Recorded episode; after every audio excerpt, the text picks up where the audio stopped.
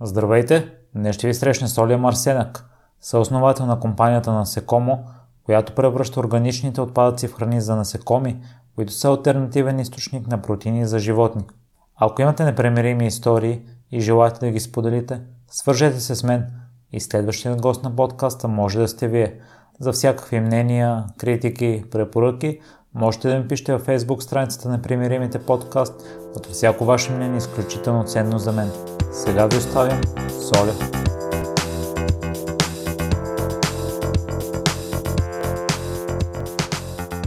Здравей, Оли! Благодаря много, че откликна на моята покана. Здравей, мерси за поканата.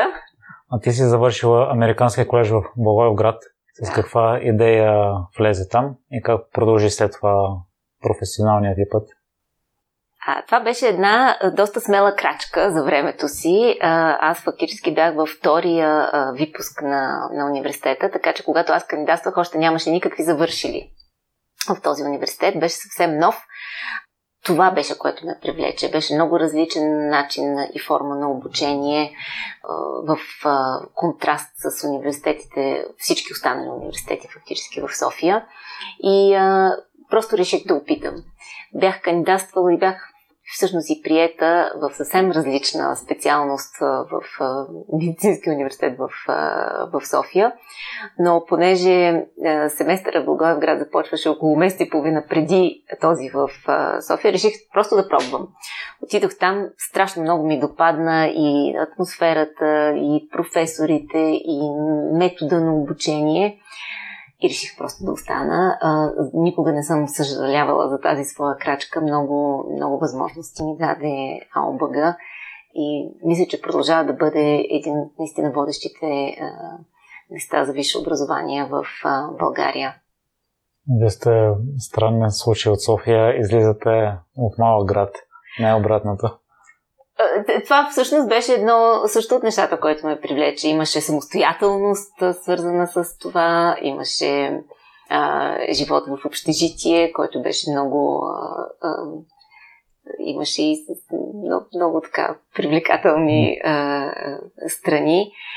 Така че тези 4 години, които прекарах там, а, мисля, че наистина много. А, първо, че много ми харесаха, но и ми дадаха и много възможности за срещи с. А, професори, които страшно много са ме вдъхновявали през годините, с които винаги съм се връщала назад към нещата, които сме учили с тях или които те са ни окоръжавали да правим а, и, и са ми, да, дали са ми много така насоки, как да кажа, не само в професионалния, но и въобще в живота. Но след това се връщаш отново в София в един... Да, след това завърших, след като завърших АОБГ, имах възможността да се присъединя към екипа на тогава а, компанията Coopers и Librand, която след това се пре, преименува на PricewaterhouseCoopers.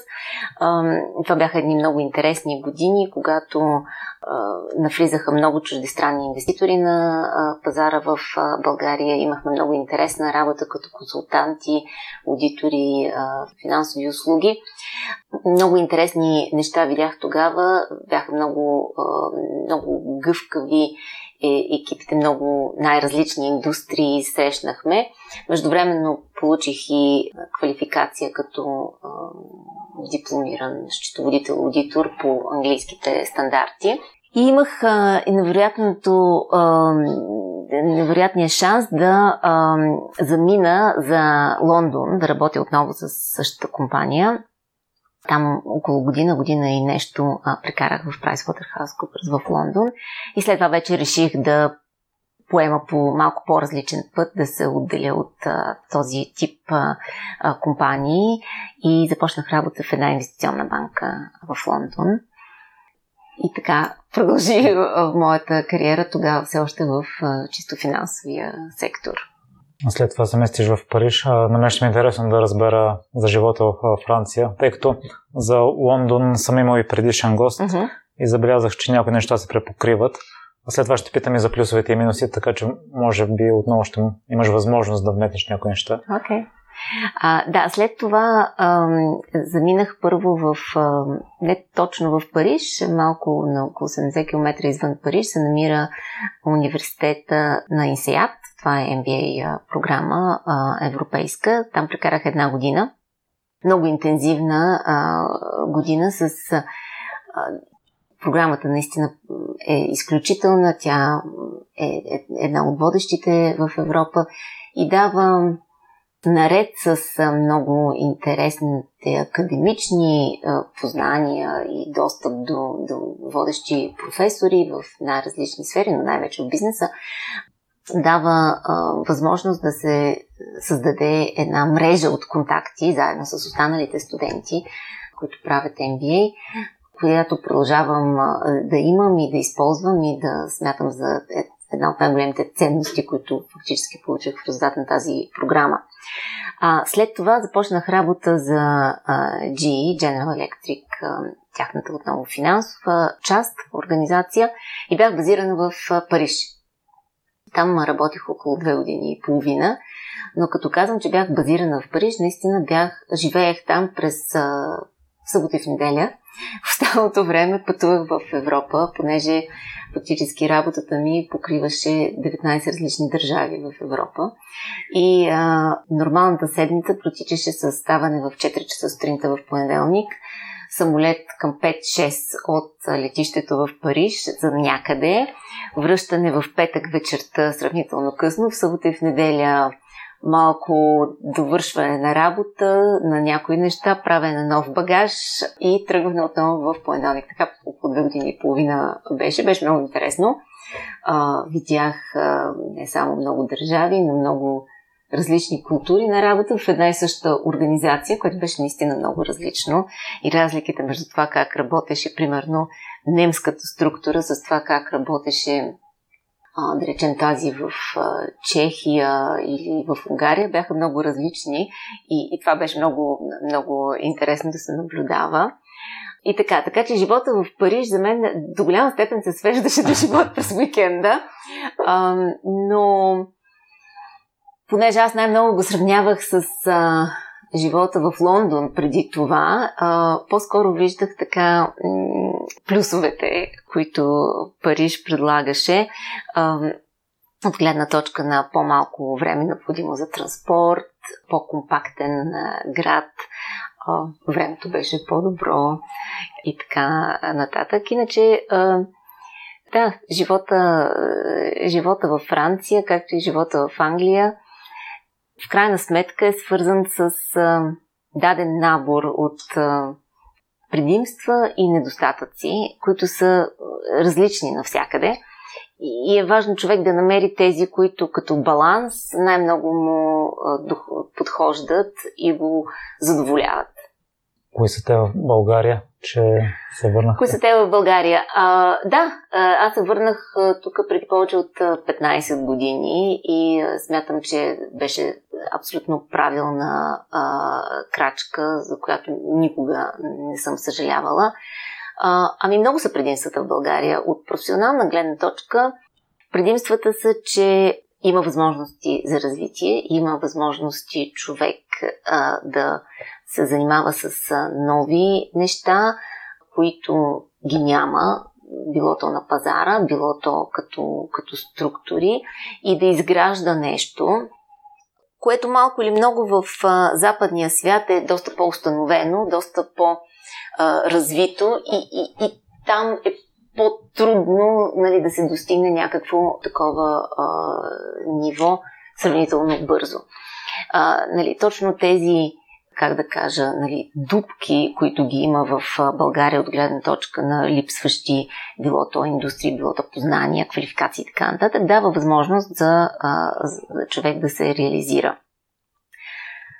Това винаги съм го повтаряла през годините, когато а, бях в аутсорсинг индустрията, когато се срещнах с много млади хора, които постоянно се питаха а, дали да не заминат в чужбина и, и им се струваше, че там ще е по-добре и по-интересно от професионална гледна точка. Нали, нека да се абстрахираме от материалните а, нали, условия, заплащане и така нататък, но чисто от развитие, професионална гледна точка, това винаги съм обяснявала, че според мен в дадени сфери в България има възможност за много по-бързо кариерно развитие, по-интересно, по-гъвкаво, с по-широк диапазон на отговорности, на неща, които да се правят, отколкото в едни много структурирани, големи организации в Западна Европа, където нещата са доста канализирани, доста тесни, профилирани и така нататък.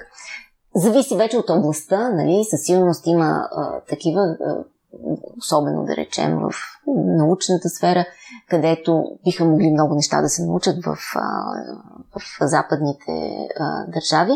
Въпросът е, че тук наистина има много възможност за развитие. И съм наблюдавала през годините млади хора, които започваха с нали, в аутсорсинг индустрията, като телеагенти на телефон и 10-12 години по-късно са едни а, утвърдени менеджери, които са видяли страшно много неща а, през този професионален път, който са извървяли. И в момента отговарят за в някои случаи за екипи от хиляди хора, което е, почти невъзможно да се постигне в а, едни по-утвърдени а, организации, било то в Париж или в Лондон. Така че това от професионална гледна точка смятам, че е един от големите а, плюсове на България. Разбира се, има и а, по-личния а, социален аспект. Човек а, се чувства по-добре в средата, където са неговото семейство, познати, приятели. Това със сигурност допринася за по-високото, как да кажа, качество на живот от гледна точка на социална среда, от гледна точка на контакти, на, на среда, в която човек да си отглежда децата, да бъдат в близост до семейството и така нататък. А минусите? Минусите. И навсякъде си има минуси. А, а, от друга страна, нали, това, че някои неща са не толкова добре уредени, утвърдени, установени, води до някои така ежедневни е, е, главоблъсканици или нали, препятствия, които не могат да не бъдат преодоляни, но водят до, до лек така, може би, дискомфорт. Знаете за какво се ядосваме всеки ден а, в, а, в ежедневието. Мене това, което така ме натъжава е един негативизъм, който срещам като цяло в някакси точно в ежедневието, нали, отиде човек по улицата, в магазина, на пазара, хората са някакси негативно настроени, винаги търсят лошата страна, търсят проблема на нещо, нали, вместо това да се, да, да се опитат да се фокусират върху напредъка, който е бил направен, върху нещо положително, върху, върху хубавите неща, които се случват около нас, защото и те се случват, Въпросът е, че а, има толкова голям фокус, включително от медии и така нататък, върху ужасите, нали, през цялото време чуваме за катастрофи, убийства и така нататък, а, а по-малко чуваме за хубавите неща, които се случват и които много хора се опитват а, да правят. Има, има много положителна енергия, а, която съществува и според мен трябва да правим усилия да, да й обръщаме повече внимание. Оли, вие сте доказателство, че нещата в България се получават, тъй като сте имали успешна фирма, която Телос закупува и ти споделяш, че си научила много от тях по какъв начин да мотивирате служителите, да ги развивате, да предлагате по-приемливо, по-стоеностно кариерно развитие. Да, да. Ще може да дадеш някои съвети за нещата, да, които да. избори? Телас наистина донесаха а, страшно а, много интересен а, опит а, и а, а, идеи, практики, а, най-вече в областта на човешките ресурси, управлението а, на хора. И а, много тези практики помогнаха, след като Телас влязаха преди около вече 6-7 години в, а, на пазара в България, да се развие допълнително а, а, компанията, да се разрасне а, толкова много. Някои от нещата, които а, научихме, е, най-важното беше, че действително на хората трябва да се предоставя истинско кариерно а, развитие. Нещо, което те да разбират какво представлява и да разбират как да постигнат а, съответно това развитие. Допълнителните обучения и така нататък са всички част от, от, от тази програма, която е много богата вътре в, в самата среда на Телас, много интересна. Но, но най-вече за мен беше важно това, че трябваше да обясняваме много добре на, на, на, на всички съвсем млади хора, които започваха, за да могат те истински да разберат. Защото много компании, според мен, правят тази грешка, че те казват, имате, има кариерно развитие, има. Но, но реално хората не разбират какво е то. Не разбират какво те могат да направят а и Б, какво трябва да правят днес, какво трябва да правят другия понеделник или следващия месец, за да постигнат кариерно развитие. И какво ще представлява тяхната роля след една година или след две години, ако те правят тези крачки. И според мен това точно го прави много добре, че много ясно начертават пътя, който човек може да предприеме. А, той не е линеен, той може да бъде много разнообразен и това е другото интересно нещо, че според мен, особено младите а, хора днес не търсят кариерно развитие, което да, да им каже днес, като ти си на 20 години, ще пенсионира със същата компания след около 50 и ще си преминал по ето този път, точно така начертан в а, ясна нали, а, пътечка. Те искат да видят различни неща, искат да се развиват а, в, а, нали, по-скоро дори и в хоризонтална позока от време на време, да видят различни функции, да видят различен начин на работа, искат да пътуват също така, да, се, да виждат различни култури. И това, това много привлича а, кадрите и, и според мен това е една от нали, тайните на, на, на успеха на Телас като най-големия аутсорсър в момента в България. Друга тайна за успеха е сформирането на правилния екип. От тук може да. О, да, това, това със сигурност. Това вече е по-скоро аспекта на малката компания, която а, се разраства. Преди време, когато започвахме, тогава се казваше Callpoint, а, още 2004 година, започвахме постепенно с формиране на екипа. И това, което беше страшно ценно за мен и, и което смятам, че беше един от най-големите ни ключове към успеха, беше, че огромна част от екипа, който ние сформирахме още в първите години на управленски екип, нали, тези, които действително пилотираха развитието на компанията, останаха до а, нали, или продължават все още да бъдат даже в, в управлението на компанията. Подбирането на правилен екип е, е най-важно. Един предприемач никога не може да бъде сам. Колкото и харизматичен да е той, колкото и сили да има, колкото и креативен да е, той, той никога не може да бъде сам. Трябва да бъде заобиколен от екип, който да от самишленици, с които да могат да работят заедно. Така че, да, правилният екип е действително а, абсолютната необходимост и ако няма правилен екип е много възможно всяко едно начинание в един момент или да започне да буксува или просто да се провали. Правилният начин на управление на екипа, такъв какъвто е от Телос ли бихте го определили или може да добавите и още нещо?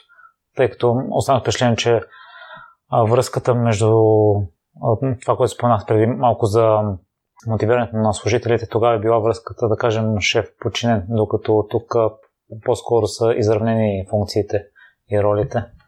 Да, начинът по който се разрастваше нашата организация преди да дойде Телас и след това беше доста различен, което е съвсем нормално и под различен, в никакъв случай не искам да сложа окраска на по-добър или по-лош.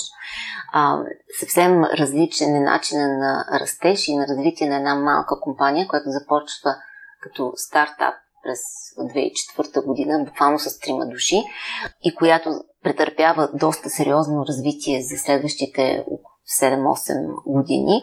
И след това, когато става вече част от една голяма международна организация, където нещата са доста по-структурирани, доста по-вече сформирани с, нали, с иерархия, политика и така нататък. за мен а, нали, тези два модела са подходящи съответно за една по-малка компания, която се разраства бързо и за една вече установена голяма корпорация, която трябва да се развива по различен начин. Те, те не могат да бъдат взаимно заменяеми. Нали? Просто едното е подходящо за едната структура, другото за другата. Моят стил на, на работа в екип е по-скоро екипа работи заедно. Важно е да е ясно кой за какво отговаря и кой какви а, решения а, взима, но е важно да има до голяма степен консенсус или поне дискусия, за да, ам, за, за да са ясни позициите, да може екипа да, да стои за дадени решения и за дадени а, насоки, а не те да бъдат еднолично взети и екипа просто сляпо да ги изпълняват. Това не работи. Никога не е възможно един екип, колкото има да той всички да са на едно и също мнение. Това фактически не е много здравословно, защото тогава няма много иновации, няма много нови неща. А, винаги има някакъв спор, някак, някой, който е по-съгласен, други се опитват да го убедят и така нататък. Но, но точно в тези дискусии се раждат а, интересните идеи, раждат се по-креативните, по, а, по-новаторските е, решения и, и, и развитие, така че за мен е много важно да има една отворена дискусия и да може всеки един да се чувства абсолютно спокойно, да каже, не, не, аз с това не съм съгласен, защото така и така. Може би ще трябва да го правя, ако всички останали смятат така, но да знаете, че смятам, че трябва да се случи по някакъв различен начин. Може след това създавате насекомо, тъй като си търсила нещо ново, да. нова индустрия. Каква е вътрешната мотивация да продължаваш, тъй като в миналото си работила в различни сфери, то все с голям успех да търсиш ново развитие, а не да продължаваш в вече утвърдила сфера.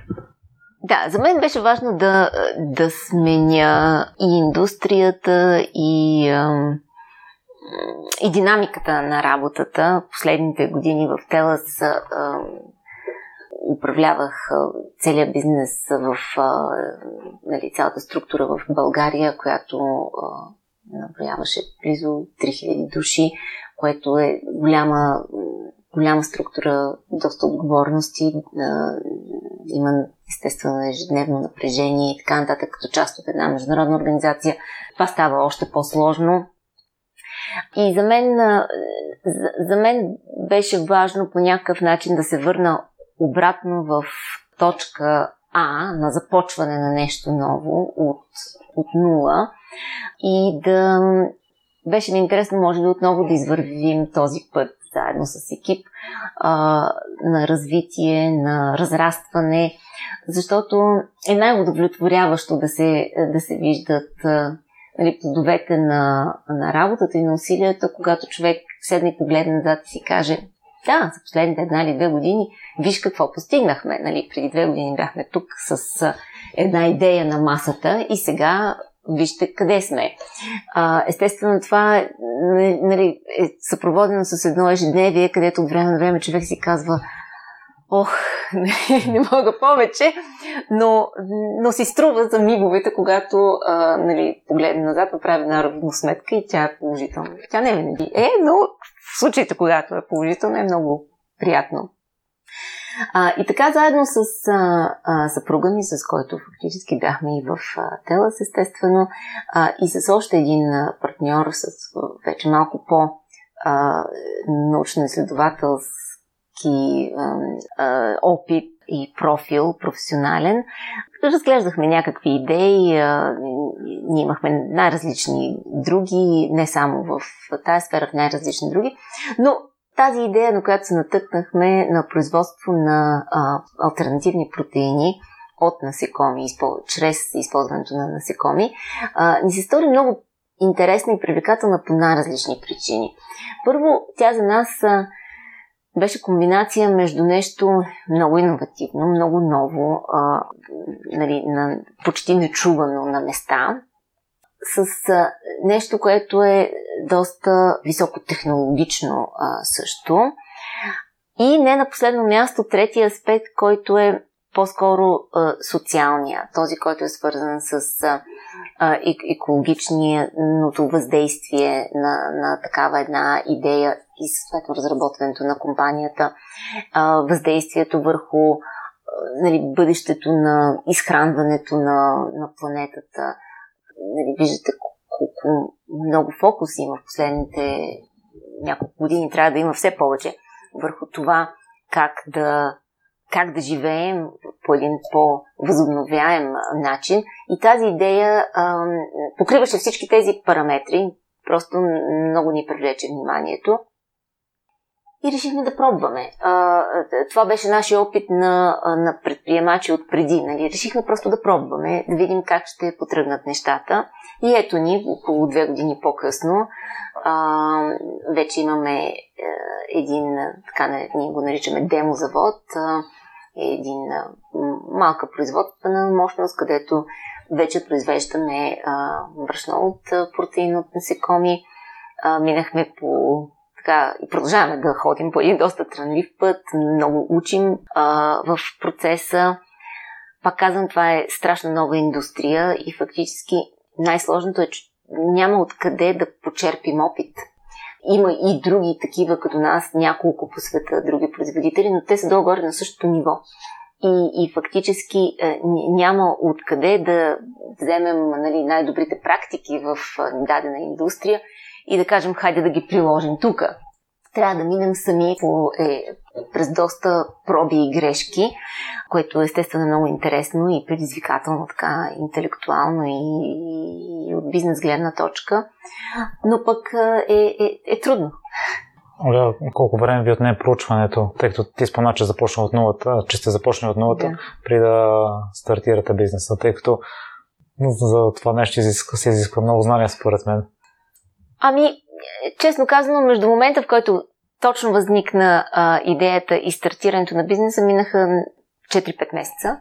А, реално се здобихме с нашата първа колония от насекоми 7-8 месеца след първоначалната идея. Така че ние просто решихме, че трябва да се хвърлим в идеята, защото това много често е, е проблем, който аз виждам нали, и съветвайки нови предприемачи, хора, които имат идеи, че прекарват доста време в мислене, преди да започнат да се случват нещата. А, нали, аз не казвам, че не трябва да има достатъчно планиране и така назаряване на някакви идеи, но много често, когато започнат да се правят нещата и те да се случват, се вижда всъщност къде са проблемите и къде трябва да бъдат съсредоточени усилията. И докато човек стои и планира нещо само нали, на компютър и на бизнес план, нещата изглеждат по един начин. И когато започва да ги прави, започва да се виждат съвсем различни аспекти, които много често всъщност довеждат и до нови идеи и нови развития, които са по-добри и които човек само седейки, мислейки за бизнес план, не са му идвали на ума, нали? но когато вече е в практиката, те започват да, се, да стават много по-очевидни изведнъж. Като един пример мога да кажа, че ние CallPoint започнахме съвсем с различна идея. Не, като кол-център, ами като да предлагаме аутсорснати а, финансови услуги но някак се още в самото начало видяхме, че това няма как много да ни се случи, въпреки че и тримата партньори бяхме с финансов а, опит от финансовата индустрия, консултантката и така нататък. А пък се спряхме на този нишов тогава пазар в България почти нямаше аутсорсинг индустрия, на практика нямаше въобще. А, и решихме в нея да пробваме фактически това се разрасне след това, така че нали, първоначалната ни идея фактически просто ни доведе до това да започнем да вършим нещо на практика. И затова бих нали, призовала хората, които се опитват да свършат, да правят нещо, които имат идеи, е да ги започнат. И да не ги е страх, че могат да се провалят или че може тя да се промени малко идеята в а, движение. Това няма нищо лошо, напротив, това е здравословно. Оля, ти споделяш, че много от социалните проблеми днес имат решения, които не изискват такава финансова инвестиция. Можеш ли да споделиш някой? Аз се сещам а, за Блашка. А тя има ресторанта с нулев отпадък и всъщност след като е започнала него разходите се, се намали. Тоест не тя дава пари, а спестява. И по, по този начин помага на природата. Да, покрай насекомо и участието ни още първата година в а, а, един много интересен конкурс на Шивас Венчър, се срещнахме с а, много предприемачи, социални предприемачи, а, не само в България, но и в а, много други държави. Фактически бяха от 27 различни държави а, различните проекти. И точно това се виждаше, че фактически хората, които а, започват а, някакви бизнеси, защото те всички са бизнеси, те не са а, благотворителни дейности. Нали? Те са някакви бизнес модели, които са с социална насоченост, с огромен диапазон на интереси и на проблеми, които адресират. Между такива, които а, бяха насочени, примерно, за някакви малки а, групи от население в африкански държави и нали, по-скоро жените, да речем, в дадено село им да се предоставя начин, възможност за работа. Това е нали, нещо сравнително локално, но много ценно за местното население, за точно за дадено село, за дадено малко кръче, до глобални проблеми, които са свързани с това как да се а, набави вода в пустинята нали, и съответните технологии, свързани с това, се виждаше, че всички тези бизнеси са достигнали до едно доста зряло ниво, без много големи инвестиции, а, с интересни идеи и модели, които фактически започват да работят сами за себе си много бързо.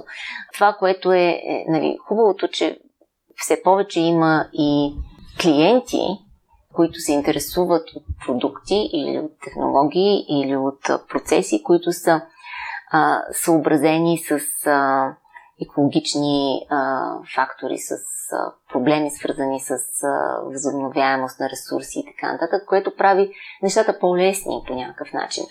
А, да, така че не винаги финансирането е спънката.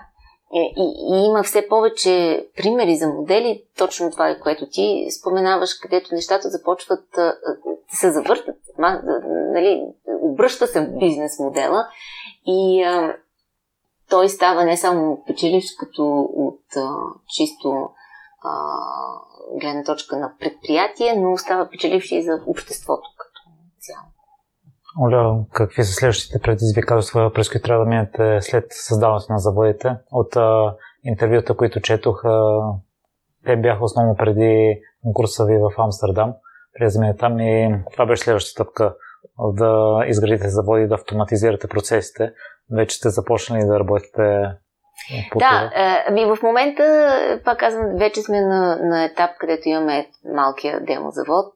Вървим през автоматизация в момента. Доста неща а, променихме и а, така усъвършенствахме като процес в, през цялото това време. В момента сме в процес на разрастване на, на текущата си операция и като производство, и като екип, и като начин на, на работа. Минавам от една малко по- така неавтоматизирана среда на, на значително по-автоматизирана. Предизвикателствата са свързани отново с а, растеж, с а, това, кое трябва да порасне първо. Производството, екипа, а, мястото, където сме, клиентската база и така нататък. И това винаги е един баланс, който трябва да се запазва през цялото време, за да не се, а, за да не се стигне до някакъв а, непропорционалност и проблем. Оле, къде слушателите могат да следят за развитието на насекома? На нашия вебсайт, в социалните мрежи също така а, сме доста активни, слагаме там най-различни а, обновления. В момента, даже в момента тече едно а, международно така състезание в Солун, където част от екипа участва, така че постоянно се а, слагат новини за това как се развиваме, а, какви нови членове на екипа търсим. Това, това винаги е много много така актуална част от нашето развитие, така че даже призоваваме нали, хора, които искат да бъдат част от екипа, дори така спонтанно да се свържат с нас, да се запознаваме, дори да нямаме в момента някакви възможности нали, за, за работа и за позиции, да си разширяваме сферата от контакти, защото това, това винаги е много ценно. И хората, които са вдъхновени от тази идея, са, са много важни за самата идея, защото дават допълнителна енергия и стимул за и на останалите. Аз искам да ви поздравя с участието по конкурсите, тъй като вие или ги печелите, или сте в много учебни позиции. Именно и на този конкурс, за който изпълна, видях, че също са на призовите места към момента. Да, да, едни от последните четири така че стискаме палци днес към края на деня, последния тур. Надяваме се да, да бъдем едни от съвсем последните. Оля, всеки епизод завършвам с два стандартни въпроса. Първият е в какво си се е провалила?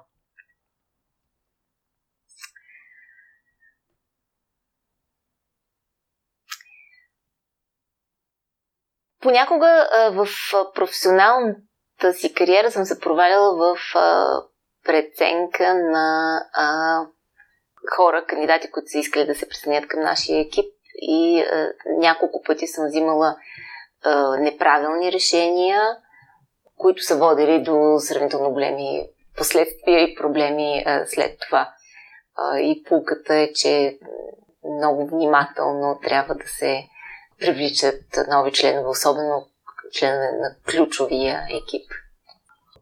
Аз съм забелязал, че понякога при мен първото впечатление лъже и в двата случая някой път съм останал с негативно първо впечатление, в последствие се променя и обратното имало случаи, в които остава с позитивно първо впечатление и след това се превръща в негативно. По какъв начин за няколко интервюта може да прецениш дали даден човек ще е подходящ на позицията? Ами, точно там са идвали понякога грешките. Аз като цяло разчитам на първото си впечатление. Това, което някак, може би съм се научила е, че трябва да го проверявам след това малко повече.